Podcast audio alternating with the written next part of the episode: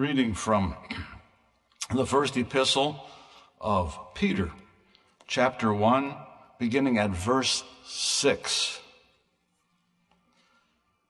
Wherein ye greatly rejoice, though now for a season, if need be, are in heaviness through manifold temptations, that the trial of your faith, being much more precious than of gold that perisheth, though it be tried with fire, might be found unto praise and honor and glory at the appearing of Jesus Christ, whom having not seen, ye love, in whom though now ye see him not, yet believing, ye rejoice with joy unspeakable and full of glory, receiving the end of your faith, even the salvation of your souls. I suppose everybody says that when they come to church, they're glad to be here. It's nice to see actual people. Well, we see actual people, but you know what I mean. I have been fortunate or blessed or privileged to usher lately. I'm not a very good usher because I talk too much. You're supposed to take the people and usher them to where they're supposed to sit. But I'm, I'm just happy to be back. So it's a good time in the old-time religion. It's just good times. I was wondering about the apostle. We call him the Apostle Peter. Peter was a, a fisherman. And as you read some of the writings in Peter, you, you, the man was a scholar. The, the writings are incredible, what he has to say. And he was a fisherman. Was he out on a boat taking notes, you know, when he was, when he was a fisherman? I, I, I doubt it. But it seems like when God gets a hold of somebody like Peter, and when they, they, they invest, so to speak, their whole life in the gospel, they can, they can learn how to write. And uh, this man wrote some beautiful words, just reading through parts of First Peter uh, just uh, recently. I got more involved the more I was reading it. Realized that the unfolding Of, of this epistle, this letter, it just seems to kind of unfold. I was thinking, is it a crescendo? I was going to ask somebody about the crescendo thing. It just kind of gets bigger and bigger, right? Is, musicians, is that right, Mister Morgan? It just in, increases.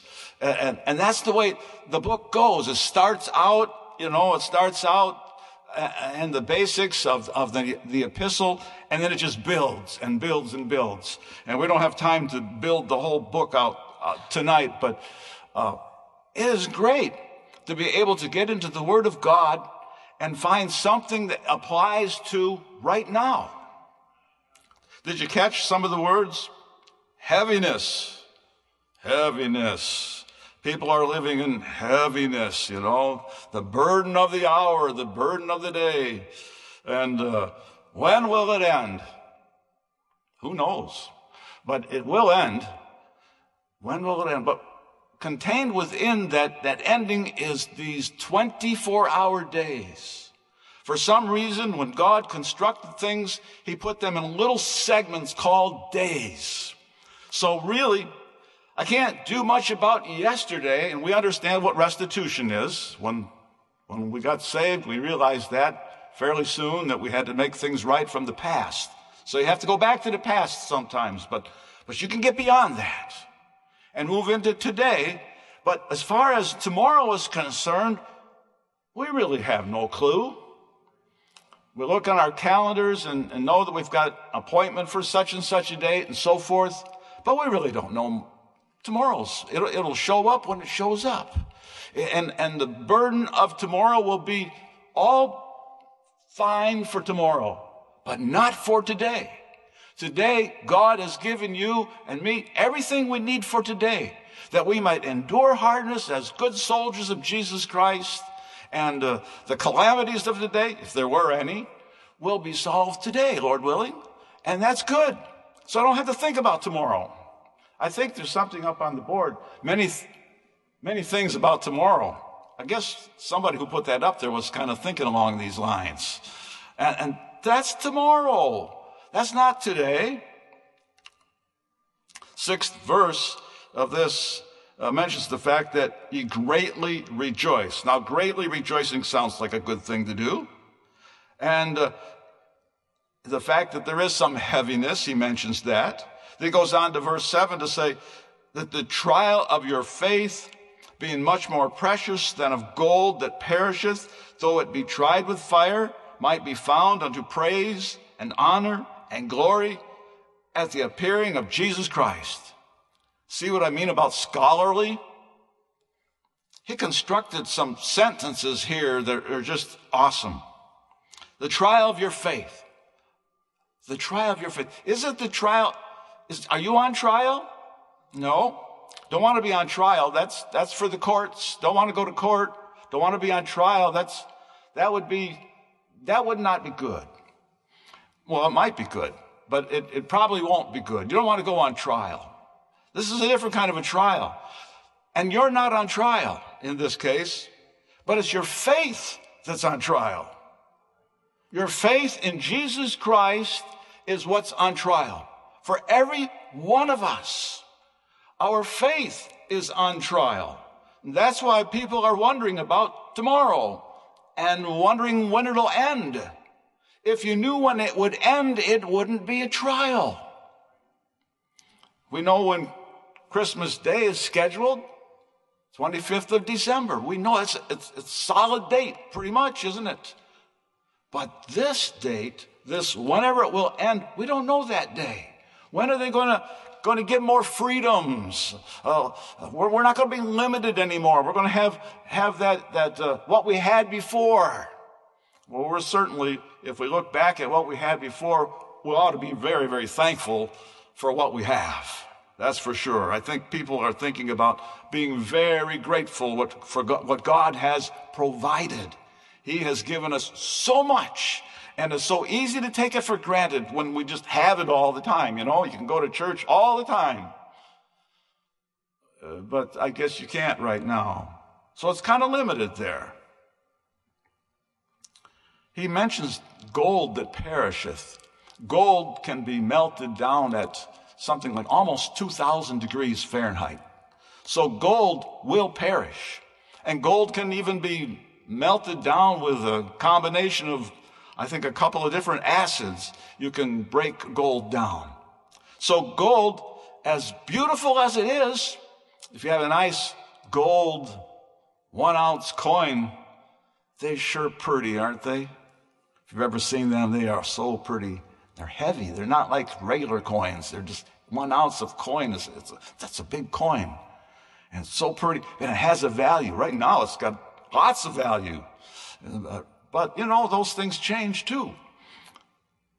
And that's kind of what I think Peter was maybe getting at. And he didn't know about our day and age, and he didn't know the price of gold or anything like that. But he was balancing this out. He says, okay, you, you take, take this, this trial of your faith that you're, you're dealing with right now, and then you measure that against the value of this gold over here uh, that that will perish sometime, and, and there's more value to that, that trial of your faith than there is of this gold. How's that possible? That there could be value in a trial of your faith. I'll let you answer that question on your own terms. Though it be tried with fire. You try uh, a metal, so you try it with fire, and it, it breaks down, and uh, maybe you melt it down and make something out of it. But he says it should be found unto praise and honor and glory. Good words. At the appearing of Jesus Christ. Now that's a future term. At the appearing of Jesus Christ. Whenever that Jesus returns to this old world, future will be over and it'll be in the present. But that's where some value really kicks in. And we can thank the Lord that we're on that, that road to glory. Whom having not seen ye love, and whom though now ye see him not, yet believing ye rejoice with joy unspeakable and full of glory. It's not just joy. It's big joy. It's unspeakable joy. It's joy you can't explain. You can't explain the joy. Remember when you first tried to testify? Well, maybe you don't remember that, but at some time when you try to testify, and you try to tell it, it's joy unspeakable, but I... I just can't put it into words because it's just so big. And you feel that way, but you do the best you can. We all do. We do the best we can. We try to, try to tell somebody how good God is. Receiving the end of your faith. So at this point, he goes on and says, receiving the end of your faith, even the salvation of your souls. So when a person gets saved by faith, they're looking to Jesus. He, he, he changes their life, like Brother uh, Bush was uh, telling us about in nineteen sixty-five, and things changed, changed for, in his life. I remember Brother Butch in, in Minnesota years ago. They came out from uh, Denver, and we went to a meeting at a Indian reservation. He and, my, and Valerie and myself and some others, we all went down there to this Indian reservation. And we had a church service on an Indian reservation. And uh, there was people in that group. I don't know in that particular group that were there, but years later, we, we met some from that tribe that were Christians. The Lord had, had given them something that was real. And, and by the way, it was, I think, the mother in that family that got saved first. I don't think I ever knew her. But the, the children, some of the children, they caught on to the gospel. They recognized the fact that they needed salvation.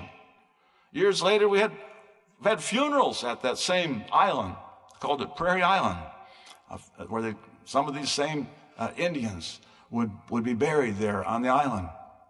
But they had been saved. You don't mind having a funeral for somebody that's been saved, somebody that's got a real testimony.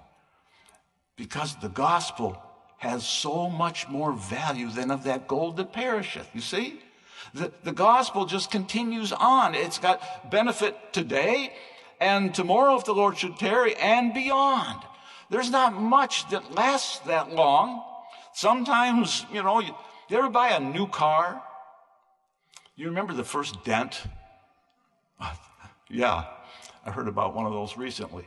That's so disappointing, you know, it's, it's brand new, you know, it's still clean from the shop, you know, they clean it up real pretty when you first buy it. And, and, and you drive it, and, and then there's that dent. Well, some of those dents are still there. It doesn't matter that much, because it's like that gold that perisheth. Chances are you'll probably get another car sometime if the Lord tarries, and you'll trade in the old and get something new. But, but that's the way it is with things in this life. They do get old. They do perish. But this endures forever. And the heaviness that may be now kind of overwhelming some in our society or around the world, that will end too. When will it end? At God's timing. He's got the perfect timing in mind, and we will rejoice. We can rejoice until then. There's something about the trying uh, in the gospel referenced in Scripture.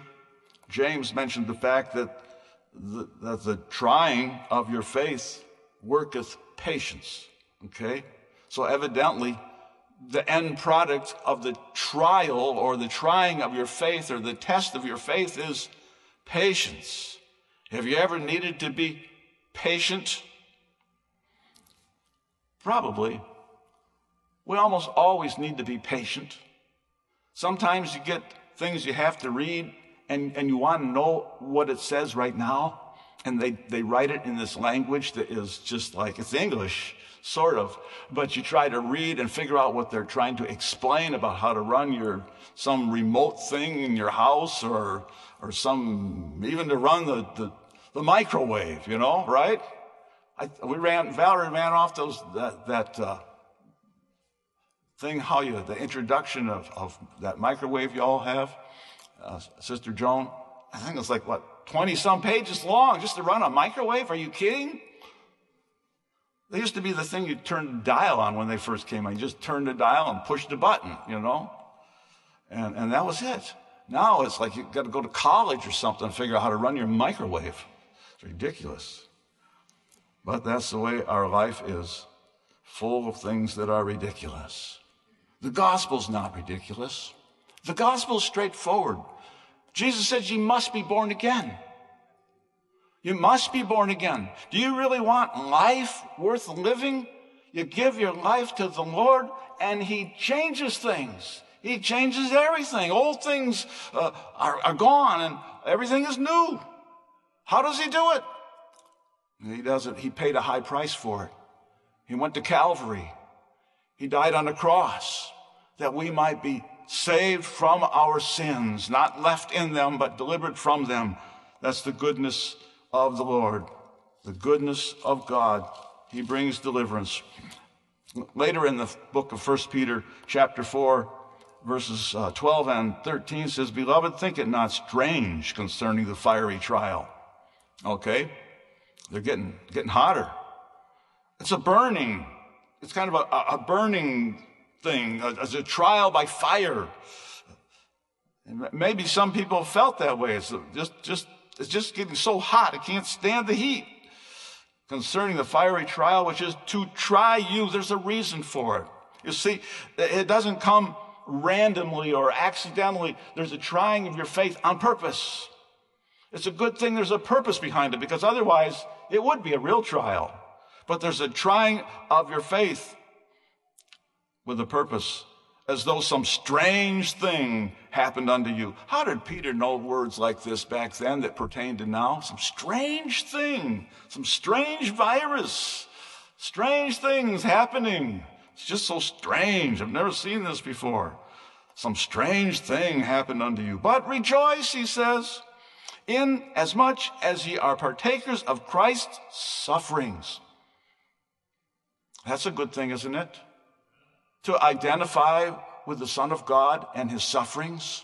I know we can't go to Calvary, we can't go to the cross except maybe by prayer and uh, surrender to the will of God, but we can identify with the Christ who suffered for us, that when His glory shall be revealed, ye may be glad also with exceeding joy. Here's that joy thing again. It's not just joy, it's exceeding joy. You see, the, the gospel multiplies ordinary words and, and magnifies them beyond normal reason. But it is that good, isn't it? It's the gospel. It's pure. It's, it's just. It's holy. And it makes a real difference in how we live. Maybe that's why, after not having seen people face to face for so long, we come and it's like the light comes on. These are people that I love, and they love me, and we love each other, and it's a happy time, and we don't hug, and we don't do anything like that. But we do exactly pray for one another. Pray that the Lord will, will do something with that fiery trial, so that when you're, that test comes on, you, you'll endure to the very end, and you will rejoice, just like this Bible says. Jesus, before His crucifixion, it's recorded in the Gospel of John, says, says this. It's recorded here in chapter sixteen, verse thirty-three. "These things I have spoken unto you," and there's several areas that Jesus laid out to the disciples. And He says, "These things I have spoken unto you, that in me ye might have peace." Jesus knew what was coming, and it was not going to be peaceful. There was Roman soldiers where they lived, and they were not peaceful guys. They were not, you know, "Excuse me, sir, I need to uh, pull your chariot over there. It's in the way." No, no. They, they were rough and tough and mean, and, and they probably looked pretty ugly, too. Probably didn't even take baths, who knows. But that's where they lived. They lived in an unpeaceful world. And Jesus says, "Ye might have peace." Jesus wants us to have peace in troubled times, in good times. He wants us to have peace. "But be of good cheer." Okay to be cheerful? Not everybody's cheerful. Brother Butch says, likes to hear people testify and smile at the same time. And sometimes we think so hard we can't smile. You know, they, they, when you get your picture taken, they say, "Smile." You know, you ever seen the old pictures, like a hundred years old? Film was pretty slow back then, so you had to just like stand there, you know, and, well, I don't remember then, but I've seen pictures like that. and, and the face. They don't smile in old pictures, because if they tried to smile, it wouldn't have worked very well. But they did get pictures just the same. But be of good cheer. And why should we be of good cheer? Why did Jesus say we should be of good cheer? I have overcome the world. I have overcome the world. Now, you can't overcome the world. I can't overcome the world. But Jesus overcame the world that we might have that cheerfulness. We might have that peace. The other words that were in this text was we might have that joy. And we might have patience. I suppose you might say, your patience is running thin. Well, I suppose it is for all of us. That's okay. We must be normal then. And that's okay. We can just wait. We can ask, when will this end? When will this end? I don't know when it will end, but when it does, we will rejoice and be glad. And we'll come back to church as we are tonight in a larger group, in a larger setting. We have testimonies from people that sit out in the pews. Can you believe that? These are not staged testimonies, by the way. They had the testimony whether or not they were asked before or not. The gospel's like that. It's something, when you get a testimony from the Lord, it's from the Lord no matter where you sit or how often you testify publicly. God is good. Be glad and rejoice, because the Lord is, he'll put an end to this thing, that's for sure. We're going to stand and sing a song. six hundred thirteen, stand and sing a song, and we'll sing it joyfully, and we'll have a good time at a time of prayer tonight.